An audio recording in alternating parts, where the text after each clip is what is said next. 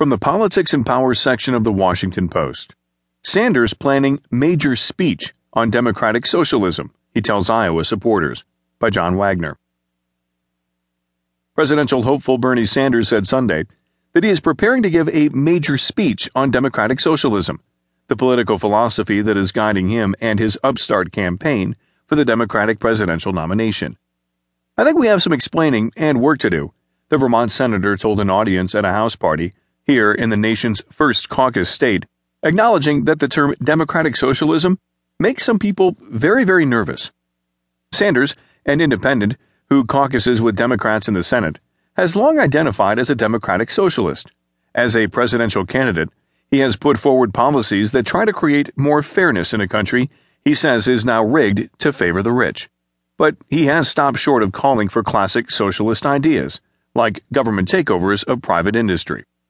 Sanders, for instance, has advocated free tuition at public colleges and universities, a single payer health care system, guaranteed family leave for workers, and a massive federal jobs program to put more people to work and to fix the country's infrastructure. Sanders said his speech on democratic socialism is one of several addresses his campaign is preparing as his race against Hillary Rodham Clinton heads towards the first nominating contest early next year. On a two day swing through Iowa that began Sunday, Sanders also pressed a plan to revamp the way Social Security cost of living increases are calculated. Sanders bemoaned last week's Social Security Administration announcement that it would freeze retirement benefits next year, barring action by Congress. I myself think it's an outrage, Sanders said. This is an issue we're going to stay on. Sanders has proposed using criteria more specific to seniors, such as prescription drug costs, to gauge the need for such increases rather than making a determination based on a broader measure of inflation.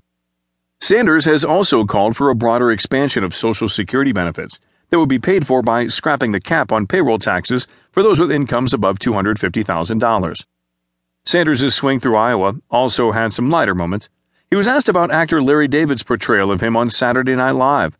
David, among other things, suggested the Democratic Socialist wears only one pair of underwear. Sanders assured reporters that he has an ample supply.